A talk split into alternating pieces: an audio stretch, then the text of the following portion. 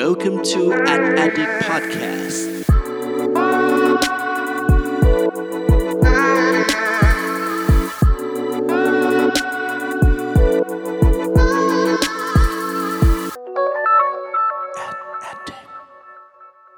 สวัสดีครับ ขอต้อนรับเข้าสู่ Addict Podcast ตอนที่ 34 กับผม เพิร์ดพงปฏิภาสุขยืดครับ วันนี้นะครับเรื่องราวที่เราจะมาพูดคุยกันนะฮะก็มาจากงานงานหนึ่งครับ ซึ่งผมเองเนี่ยได้รับเกียรติอย่างมากเลยนะครับในการร่วมไปพูดในงานนี้มาด้วยนะครับซึ่งก็คืองาน Digital Thailand Big Bang 2019 นั่นเอง นะฮะ โดยภายในงานนะครับจัดอยู่ 4 วันด้วยกันนะครับ แล้วก็จัดเต็มอัดแน่นความรู้เรื่องราวน่าสนใจต่างๆ เกี่ยวกับโลกดิจิทัลนะฮะ ไม่ว่าจะเป็นเทคโนโลยีนะครับในเรื่องของสตาร์ทอัพต่างๆ หรือแม้แต่ e-sport นะครับ ซึ่งมีบูธบูธหนึ่งฮะผมรู้สึกว่า เฮ้ย อันนี้น่าสนใจมากนะครับ แล้วก็ชวนเพื่อนๆไปลองรับประสบการณ์นี้มาเหมือนกันนะฮะ ก็คือ Hyperloop ฮะ มันจะมีห้องที่แบบว่าสร้างเป็นเหมือน Hyperloop จำลองนะครับให้เราเข้าไปได้เข้าใจนะครับว่าลักษณะการทำงานของ Hyperloop เนี่ยเป็นยังไง แล้วมันจะมีความรู้สึกเป็นแบบไหนนะครับก็ถือว่าเป็นประสบการณ์ที่แปลกใหม่แล้วก็สนุกดีเหมือนกันนะฮะซึ่งถ้าในปีหน้านะครับมีงานดิจิ t a ลไทยแลนด์บิ๊กแบงอีกเนี่ยผมแนะนำเลยว่าถ้าใครทำงานอยู่ในสายดิจิทัลนะครับหรือตอนนี้ยังไม่ได้ทำงานอยู่ในสายนี้ แต่อยากรู้เรื่องราวที่น่าสนใจเกี่ยวกับโลกดิจิทัลเนี่ยแนะนำเลยนะครับว่าห้ามพลาดเลยนะครับเพราะว่าการไปงานนี้เนี่ยทำให้เราเรียนรู้อะไรเยอะแยะมากมายเลยนะครับเพราะว่ามีสปีกเกอร์จาก ทั่วโลกนะฮะชื่อดังแบบระดับตำนานเยอะแยะมากมายเหมือนกันนะครับแต่ว่าถ้าพูดถึงเวทีที่ผมไปพูดมาในงานนี้นะฮะก็คือเวทีที่ทาง Digital Big Bang นะครับได้ร่วมมือกับทาง Creative Talk นะครับในการจัดเวทีหนึ่งขึ้นมานะครับในการอัดเรื่องครีเอทีฟเข้าไปแบบอัดแน่นเลยนะครับเพราะว่าในมุมหนึ่งของดิจิทัลเนี่ยก็คือเรื่องของครีเอทีฟเรื่องของโฆษณาเรื่องถึงการทำคอนเทนต์เช่นเดียวกันนะฮะและในหัวข้อที่ผมได้มีโอกาสไปพูดมานี้นะครับก็คือ digital marketing overview นะครับในปี 2019 นะครับรวมถึงการ predict นะครับคาดเดาว่าในปี 2020 เนี่ย digital marketing จะเปลี่ยนไปอย่างไรบ้างนะครับด้วยความที่หลังจากผมพูดจบไปนะฮะก็มีคน request กันมาเยอะมากเลยนะครับว่าอยากได้ไฟล์สไลด์อยากได้นู่นนี่นะฮะดังนั้นผมรู้สึกว่าเฮ้ยวันนี้เนี่ยเอามาสรุปนะครับแบ่งปันเพื่อนๆผ่านทางพอดแคสต์ดีกว่านะครับน่าจะฟังกันได้ง่ายๆแล้วก็เข้าใจประเด็นต่างๆ ที่ผมอยากจะแนะนำเหล่านี้เนี่ยได้ชัดเจนมากยิ่งขึ้นด้วยนะครับ ดังนั้นนะครับวันนี้สิ่งที่เราจะมาคุยกันนะครับก็คือสรุป 7 ภาพรวม digital marketing ในปี 2019 นั่นเองครับ และสิ่งที่เกิดขึ้นอย่างแรกนะครับในมุมของ digital marketing ในปี 2019 นี้นะครับ อย่างแรกเนี่ยก็คือภาพรวมของการโฆษณาดิจิทัลเนี่ยเริ่มเติบโตช้าลงแล้วนั่นเอง นะฮะหลายคนอาจจะสงสัยนะครับว่าเฮ้ยมันเป็นไปได้ยังไงนะครับเพราะว่าปัจจุบันแน่นอนว่าเราก็พูดกันตลอดเวลาอยู่แล้วนะครับว่าในการทำโฆษณาในการทำการตลาดเนี่ยเราต้องทำดิจิตอล digital marketing เยอะๆนะครับแล้วในแง่ของเม็ดเงินในการโฆษณาเนี่ยทำไมมันถึงตกลงได้จริงๆเหรอนะครับ ต้องบอกว่าจากสถิติของสมาคมโฆษณาดิจิทัลแห่งประเทศไทยนะครับที่ได้มีการประกาศนะฮะออกมาทุกๆปีอยู่แล้วนะครับว่างบประมาณนะครับเม็ดเงินโฆษณาที่เกิดขึ้นในดิจิทัลเนี่ยของประเทศไทยเราเนี่ยครับมีการเติบโตอย่างไรบ้างนะฮะซึ่งถ้าพูดถึงสถิตินี้นะครับหากมาดูที่ตัวเลขเนี่ยถ้าพูดถึงปี 2019นะครับที่เป็นการ forecast เมื่อเทียบกับปี 2018 แล้วนะครับในปี 2019 นี้นะครับทางสมาคมโฆษณาดิจิทัลเนี่ยคาดการไว้ว่าเม็ดเงินโฆษณาที่เกิดขึ้นนะครับจะเติบโตไปถึง 20,000 ล้านบาทเลยทีเดียวนะฮะซึ่งถ้าหากว่าเทียบกับตอนปี 2018 นะครับจะอยู่ที่ประมาณ 17,000 ล้านบาทนะฮะถ้าหากดูตัวเลขแบบนี้เนี่ยโอเค เราก็เห็นแหละว่าในการคาดการปี 2019 เนี่ยมันก็เติบโตน่าจะเยอะขึ้นเหมือนกันนะครับ เพราะว่าจะโตขึ้นมาตั้งประมาณ 3,000 ล้านบาทนะครับแต่ว่าสิ่งที่น่าสนใจคือ ถ้าหากเราดูอัตราการเติบโตนะครับปี 2019 นี้นะครับจะมีอัตราการเติบโตเนี่ยเฉลี่ยอยู่ที่ประมาณ 19%เท่านั้นนะครับเมื่อเทียบกับตอนปี 2018 นะครับมีการเติบโตเฉลี่ยเนี่ยขึ้นมาถึง 36%เลยทีเดียวนะครับดังนั้นเนี่ยก็คือสิ่งที่เกิดขึ้นอย่างแรกนะครับในวงการของ digital marketing นะครับที่ปัจจุบันนี้นะครับแบรนด์ต่างๆเนี่ยก็มีการปรับตัวนะฮะเข้ามาอยู่ในโลกดิจิทัลเนี่ยอย่าง แน่นอนแล้วนะครับคือไม่ได้เป็นเรื่องใหม่สำหรับพวกเขาแล้วนะครับดังนั้นก็เลยทำให้การเติบโตของงบโฆษณาดิจิตอลเนี่ยไม่ได้เติบโตมากเหมือนเคยแล้วนะครับแต่ว่าโอเคถ้าถามว่าเติบโตไหมยังเติบโตอยู่นะครับแต่ว่าผมคิดว่าปีถัดไปเนี่ยก็น่าจะมีการอัตราการเติบโตที่น้อยลงเรื่อยๆนะครับดังนั้นนะครับสรุปประเด็นแรกเลยนะครับก็คือโฆษณาดิจิตอลนะครับตอนนี้เนี่ยภาพรวมนะฮะมีการเติบโตเมื่อเทียบกับปี 2018 นะครับแต่ว่ามีการเติบโตที่ช้าลงอย่างชัดเจนนั่นเองครับ และสำหรับสิ่งที่เกิดขึ้นอย่างที่2นะครับในปี 2019 นี้เองนะฮะก็คือเกี่ยวกับโซเชียลมีเดียครับ ถ้าพูดถึงโซเชียลมีเดียนะครับแน่นอนว่าในไทยเรานะครับก็นิยมเล่นกันเยอะแยะมากมายเลยนะครับ ทั้ง Facebook YouTube อะไรก็ว่าไปนะฮะแต่ถ้าพูดถึงโซเชียลมีเดียที่มาแรงแบบชัดเจนมากๆในปีนี้นะครับเป็นโซเชียลมีเดียสำหรับกลุ่มวัยรุ่นฮะซึ่ง2โซเชียลมีเดียที่มาแรงแห่งปีเลยเนี่ยก็คือ Twitter แล้วก็ TikTok นั่นเอง นะครับ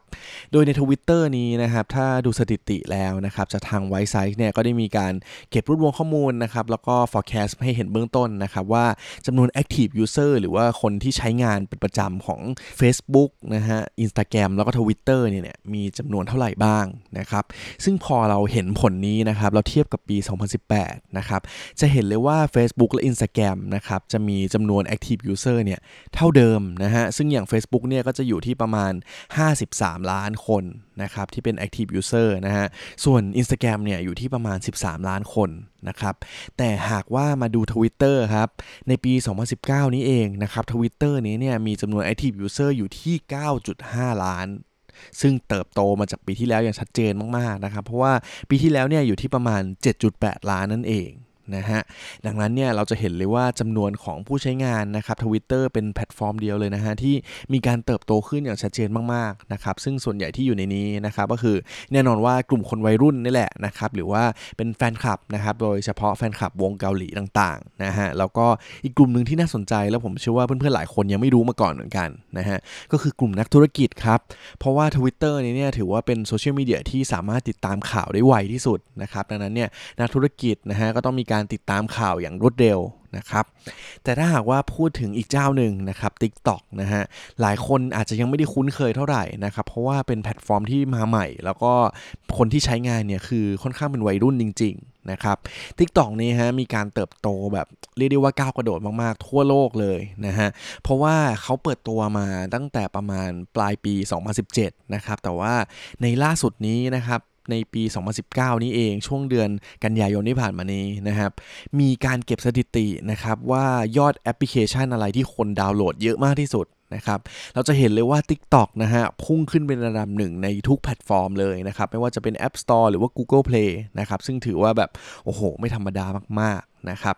ซึ่งผมคิดว่าทำไมถึง TikTok ได้รับความนิยมเนี่ย แน่นอนว่าคอนเทนต์มันเสพง่ายมากครับ เป็นวิดีโอขนาดสั้นที่แบบว่าเราดูกันได้แบบเรื่อยๆเนาะ เหมือนแบบดูเพลินๆนะครับ คล้ายๆ Instagram Story แต่ว่าดูง่ายมากกว่าเดิมด้วยซ้ำนะฮะ แถมมีฟีเจอร์อะไรต่างๆ เยอะแยะมากมายนะครับ ที่ถ้าสมมติว่าเราอยากเป็น content creator เองเนี่ย ก็สามารถเข้าไปใช้งานไปสร้างผลงานได้อย่างง่ายดายเช่นเดียวกัน นะครับดังนั้นนะครับสิ่งที่เกิดขึ้นนะครับประเด็นที่ 2 นี้นะครับก็คือโซเชียลมีเดียที่มาแรงแห่งปีเลยฮะคือ Twitter และ TikTok นั่นเองครับ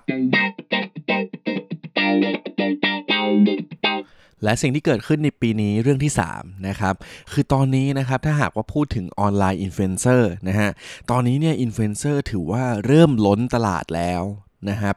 ทำไมผมถึงบอกว่าพวกเขาเริ่มล้นตลาดนะครับ หากเราลองมาคิดดูนะฮะ ตอนนี้เนี่ยเราอยู่ในยุคที่ทุกคนนะครับมีสมาร์ทโฟนนะครับ แล้วก็โซเชียลมีเดีย นะฮะดังนั้นเนี่ยตอนนี้ทุกคนสามารถสร้างสื่อหรือว่าสร้างคอนเทนต์อะไรต่างๆเนี่ยได้ทุกๆวันนะครับหลายคนก็เลยรู้สึกว่าเฮ้ยถ้าฉันมีความสนใจอะไรเป็นพิเศษนะครับฉันก็อยากสร้างคอนเทนต์เกี่ยวกับเรื่องราวเหล่านั้นนะครับทำให้เกิด food blogger travel blogger แล้วก็อะไรต่างๆเนี่ยเยอะแยะมากมายเลยนะฮะซึ่งถ้าหากว่ามาดูสถิตินะครับจากการเก็บรวบรวมข้อมูลของ Wisesight นะครับเมื่อเปรียบเทียบแล้วนะครับสมมติว่าเก็บรวบรวมข้อมูลมาจาก 1,000 แบรนด์นะครับกับ อินฟลูเอนเซอร์1,000 เจ้านะฮะเราจะเห็นเลยว่าอินฟลูเอนเซอร์เนี่ยสามารถสร้างโพสต์นะครับในการโพสต์เนี่ยจำนวนเยอะมากกว่าแบรนด์เนี่ยค่อนข้างเยอะแบบชัดเจนมากๆนะครับอยู่ที่ประมาณ 450,000 โพสต์นะครับแต่ว่าแบรนด์เนี่ยจะอยู่ที่ประมาณเกือบ 200,000 โพสต์ นะครับ แต่ว่าสิ่งที่น่าสนใจนะฮะไม่ใช่จำนวนของโพสต์ แต่คือจำนวนของ engagement ครับ เพราะว่าอินฟลูเอนเซอร์เนี่ยสามารถสร้าง engagement จากโพสต์ทั้งหมดนี้เนี่ยมากถึง 1,300 ล้าน engagement นะครับ ส่วนแบรนด์เนี่ยอยู่ที่ประมาณ 130 ล้านเท่านั้นนะครับ เรียกได้ว่ามากกว่าเป็น 10 เท่าเลยทีเดียว นะฮะสิ่งที่เกิดขึ้นเหล่านี้ครับจะแสดงให้เห็นว่าโซเชียลมีเดียเนี่ยถูกขับเคลื่อนด้วยอินฟลูเอนเซอร์เนี่ยอย่างมากจริงๆนะครับแต่ว่าถ้าหากว่ามาดูนะฮะว่าแล้วจริงๆเนี่ยจากอินฟลูเอนเซอร์ทั้งหมดนี้นะครับมีประมาณกี่เปอร์เซ็นต์ที่เป็นอินฟลูเอนเซอร์ที่มีคุณภาพ แล้วก็สามารถผลิตคอนเทนต์ขึ้นมา แล้วมันได้รับ ผลตอบรับที่ดีได้จริงๆนะฮะซึ่งจะพบว่าจริง ๆ แล้วเนี่ยจากทุกแพลตฟอร์มเลยนะครับถ้าเฉลี่ยดูนะฮะจะมีอินฟลูเอนเซอร์แค่ประมาณ 20%เท่านั้นนะครับที่สามารถผลิตคอนเทนต์ออกมานะครับแล้วมีค่า engagement ค่า performance ต่างๆเนี่ยมากกว่าเกณฑ์เฉลี่ยของอินฟลูเอนเซอร์ทั้งหมดนะครับดังนั้นเนี่ยตอนนี้นะครับถึงจุดที่ถ้าสมมติว่าแบรนด์หรือนักการตลาดเนี่ยจะใช้งานอินฟลูเอนเซอร์นะครับเราก็จะมีตัวเลือก ที่ต้องเลือกยากมากยิ่งขึ้นนะครับเพราะว่าด้วยจำนวนที่มันเยอะมากขึ้นนะครับแล้วก็เริ่มแบ่งได้ยากขึ้นแล้วด้วยนะครับว่าอินฟลูเอนเซอร์คนนี้เนี่ยตกลงเขาเป็น category ไหนกันแน่นะครับดังนั้นนะฮะถ้าสรุปนะครับในประเด็นที่ 3 นี้นะครับก็คือออนไลน์อินฟลูเอนเซอร์ตอนนี้นะครับเริ่มล้นตลาดแล้วนั่นเองครับ สำหรับสิ่งที่เกิดขึ้นในปีนี้อย่างที่4นะครับก็คือ real time content นะครับกลายเป็นเรื่องที่ไม่ใช่เรื่องแปลกใหม่นะครับเป็นเรื่องที่ปกติไปแล้วนั่นเอง นะฮะ เพราะว่าถ้าจริง ๆ แล้วเนี่ยถ้าหากว่าเรามองย้อนกลับไปหลายปีก่อนนะครับ real time content เนี่ยเป็นอะไรที่เฮ้ยเราเห็นแล้วเราจะรู้สึกว่ามันตื่นเต้นมันสนุกมากเลยเนาะเพราะว่านานๆทีเราจะเห็นว่าแบรนด์หรือว่า content creator นะครับเขาจะสร้างคอนเทนต์อะไรต่างๆ ที่มันล้อกับกระแสที่เกิดขึ้นนะครับอย่างสมมติว่ามีละครตอนนี้อะไรดังนะครับสักพักเราจะเห็นแล้วว่าเฮ้ยมันจะมีคอนเทนต์จากแบรนด์ หรือว่าจากเพจดังอะไรต่างๆเนี่ยออกมาอยู่เรื่อยๆนะครับแต่สิ่งที่เกิดขึ้นในปี 2019นี้นะครับความตื่นเต้นเหล่านั้นของเราเนี่ยมันเริ่มลดน้อยลงอย่างชัดเจนมากๆนะครับเราเริ่มมองว่าเอ้ยมันมันก็เป็นเรื่องปกติ แล้วก็เป็นเรื่องที่แต่ละแบรนด์เนี่ยเขาก็ควรจะทำกันอยู่แล้วนะครับเพราะว่าถ้าหากว่าลองมาคิดดูนะครับแบรนด์แต่ละแบรนด์เนี่ยปัจจุบันนี้นะครับโลกออนไลน์เนี่ยเรามีคอนเทนต์เยอะแยะมากมายมหาศาลให้คนเสพใช่ไหมครับไม่ว่าจะเป็นจากแบรนด์ของเราเอง หรือแบรนด์จากคู่แข่ง หรือแม้แต่ไม่ใช่คู่แข่งเราด้วยนะครับคือมันเยอะมากๆนะครับเราเลยต้องหาวิธีการยังไงก็ตามนะครับเพื่อให้คอนเทนต์ของเราเพื่อให้สิ่งที่เราอยากจะนำเสนอเนี่ย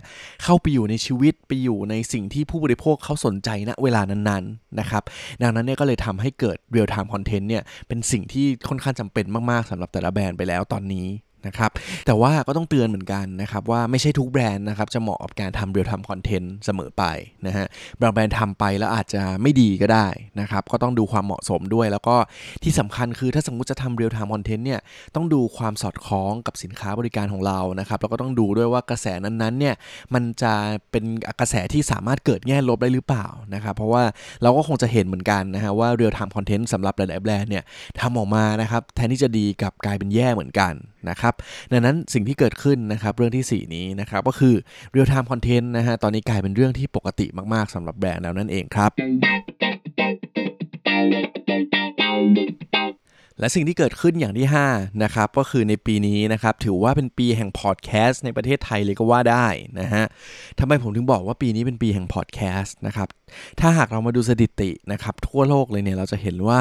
การเติบโตของผู้ฟังพอดแคสต์เนี่ยมีการเติบโตแบบสูงชัดเจนมากๆในปีนี้นะครับแล้วก็ถ้าหากว่าพูดถึงในมุมของการสร้างรายได้นะครับพอดแคสเตอร์ที่อยู่ที่อเมริกาเนี่ยก็มีการสร้างรายได้ได้แบบเยอะขึ้นแบบชัดเจนมากๆขึ้นเหมือนกันนะฮะซึ่งถ้าพูดถึงในประเทศไทยเองนะครับจากข้อมูลของ Rainmaker เนี่ยมีการรวบรวมไว้นะครับในช่วงประมาณกลางปีนะฮะว่าพอดแคสต์ในไทยเนี่ยตอนนี้มีจำนวนพอดแคสต์เนี่ยอยู่ที่ประมาณ 60 รายการนะครับ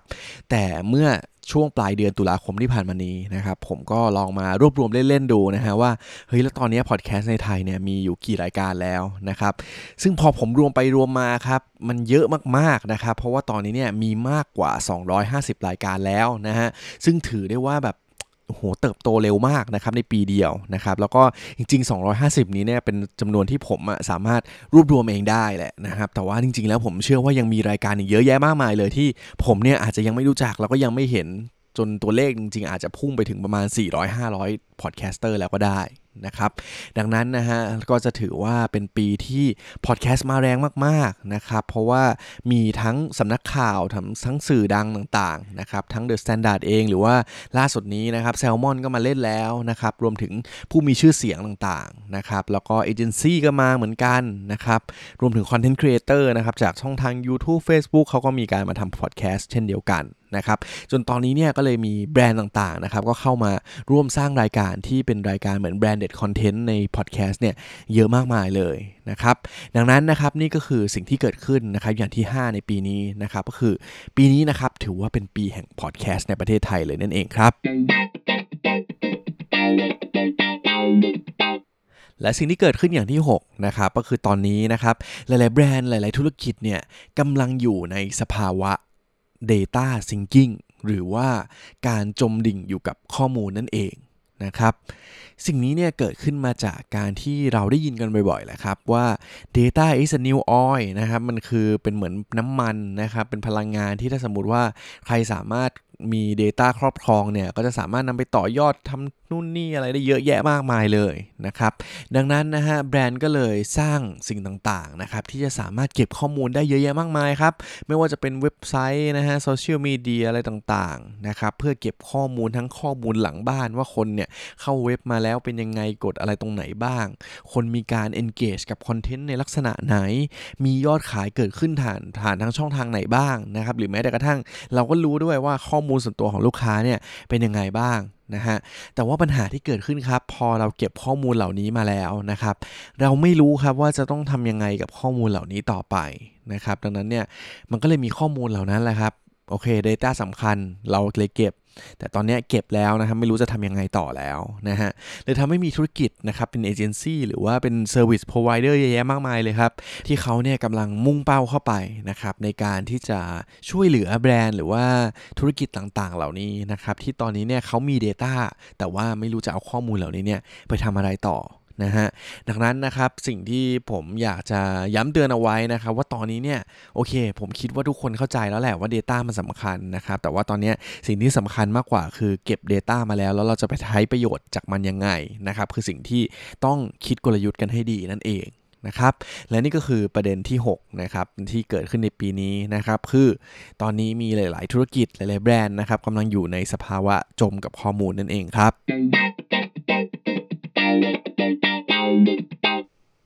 และสิ่งที่เกิดขึ้นในปีนี้เรื่องสุดท้ายนะครับเรื่องที่ 7 ของเรานะครับก็คือปัจจุบันนี้นะครับเราจะเห็นเยอะแยะมากมายเลยนะครับที่ปีนี้เนี่ยมีแบรนด์ต่างๆนะครับเขาได้มีการสร้างสรรค์แบรนด์ให้สดใหม่นะครับหรือว่าแบรนด์ refreshment นั่นเอง นะฮะ โดยวิธีการหนึ่งนะครับที่แบรนด์เหล่านี้นะครับซึ่งส่วนใหญ่เนี่ยจะเป็นแบรนด์ที่แบบเอ้ยเราเห็นเราคุ้นเคยมานานมากๆแล้วนะครับเขาได้มีการมาปรับแปลงให้แบรนด์เขาดูสดใหม่มากขึ้นเนี่ยแน่นอนว่าวิธีการแรกที่เขานิยมมากๆ ก็คือการ rebrand identity นะครับโดยที่เปลี่ยนโลโก้เปลี่ยนสีเปลี่ยนอะไรต่างๆนะครับเพื่อให้ตัวแบรนด์เนี่ยดูทันสมัยเหมาะกับยุคสมัยแล้วก็เข้ากับคนรุ่นใหม่ นะครับมากยิ่งขึ้นนั่นเองนะฮะโดยตัวอย่างนะครับที่เป็นแบรนด์แบบเรียกได้ว่าทุกคนน่าจะรู้จักกันแล้วครับ แล้วเขามีการเปลี่ยนแบรนด์ Identity ล่าสุดนี้เลยนะฮะก็คือ Yahoo นะครับหรือไม่ก็ Agoda นะครับรวมถึงแบรนด์รถยนต์ชื่อดังจากเยอรมันอย่าง Volkswagen ด้วยนะฮะซึ่งเขาได้มีการปรับโลโก้ให้มันดู simple มากขึ้นนะฮะตัดอะไรที่มันแบบดูไม่จะเป็นออกไปนั่นเอง นะครับซึ่งในไทยก็เช่นเดียวกันครับ ไม่ว่าจะเป็นไทยรัฐหรือสนุกอะไรต่างๆ เหล่านี้นะฮะเขาได้มีการปรับแบรนด์ identity เหมือนกันทั้งหมดเลยนะครับแต่อีกกลยุทธ์หนึ่งนะฮะที่หลาย ๆ แบรนด์ก็ใช้ในการทำให้แบรนด์ดูสดใหม่เช่นเดียวกันนะครับคืออย่างเปลี่ยนแบรนด์ identity แน่นอนว่ามันดูเป็นอะไรที่เรื่องใหญ่เนาะการที่เราจะต้องออกแบบแบรนด์แบบโลโก้ออกมาใหม่นะครับเปลี่ยนสีนู่นนี่สร้าง CI ใหม่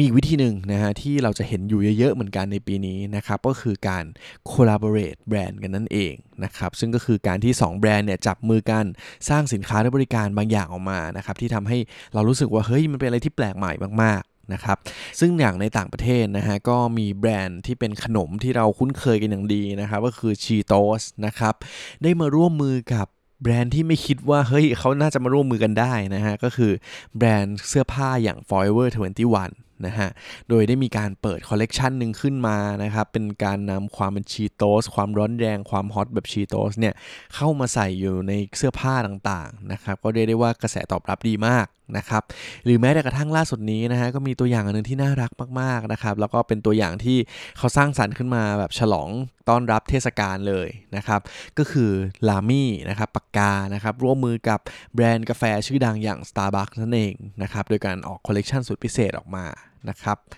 ซึ่งในไทยนะฮะก็มีการทำหลายอย่างเช่นเดียวกันนะครับ โดยเฉพาะมีอันนึงฮะซึ่งผมคิดว่าเป็นอะไรที่น่าสนใจ เพราะว่าอย่างตัวอย่าง 2 อันเมื่อสักครู่นะครับผมจะแสดงให้เห็นว่าเฮ้ยมันคือการ cross กันของแบรนด์ที่อยู่คนละสายกันใช่ไหมครับ แต่ว่าจริงๆก็มีแบรนด์หลายๆแบรนด์ที่อยู่ในสายเดียวกัน แล้วก็มา cross กันเช่นเดียวกันนะครับ ก็คืออย่าง n ีเวียแล้วก็สีจันนั่นเองนะครับที่เขาได้มีการออกเป็นคอลเลกชันสุดพิเศษนะครับแล้วก็เป็นการขยายให้ภาพของแบรนด์เนี่ยดูเป็น international มากขึ้นอย่างชัดเจนมาก ๆ เลยด้วยนะฮะและนี่ก็คือสิ่งที่เกิดขึ้นอย่างสุดท้ายในปีนี้นะครับก็คือปีนี้เนี่ยเราจะเห็นเยอะแยะมากมายเลยครับที่แบรนด์ต่างๆเนี่ยออกมาทำให้แบรนด์เราเนี่ยสดใหม่นะครับหรือว่าการทำแบรนด์ refreshment นั่นเองครับ และนี่ก็คือภาพรวมนะครับของการตลาดดิจิทัลในปี